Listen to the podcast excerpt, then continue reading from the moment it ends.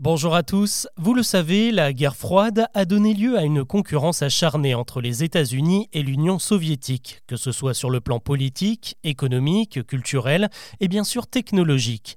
En 1961, Yuri Gagarin était le premier homme à aller dans l'espace, un exploit auquel l'Amérique a répondu huit ans plus tard en envoyant les premiers hommes sur la Lune.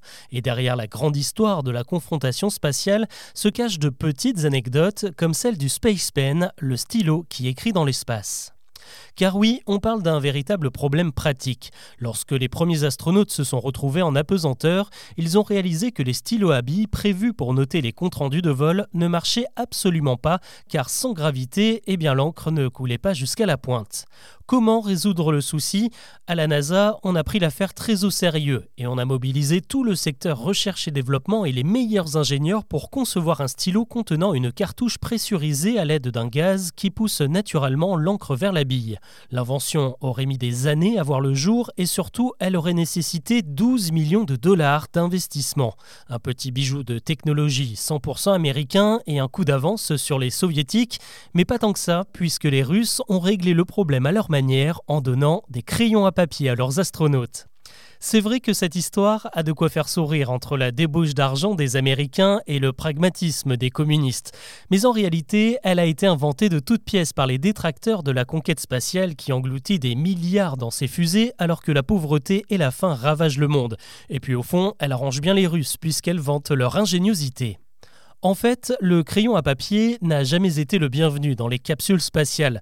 Déjà parce qu'il est en bois, une matière hautement inflammable dans un environnement suralimenté en oxygène, et puis parce qu'une mine qui casse se met alors à flotter et peut entraîner des blessures physiques et même provoquer des courts-circuits dans les machines de l'appareil.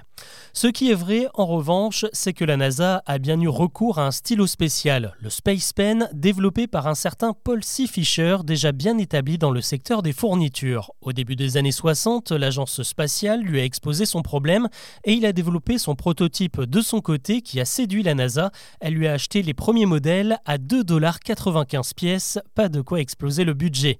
Finalement, l'histoire est devenue très belle pour Paul Fisher puisque son Space Pen a aussi convaincu les Russes et il est encore dans la poche des astronautes de l'ISS et des navettes SpaceX en 2023. La légende dit même qu'en 69, Buzz Aldrin a sauvé la mission Apollo en remplaçant un interrupteur cassé par le Le Space Pen a même eu droit à un clin d'œil dans le film Interstellar dans lequel les astronautes écrivent au crayon à papier.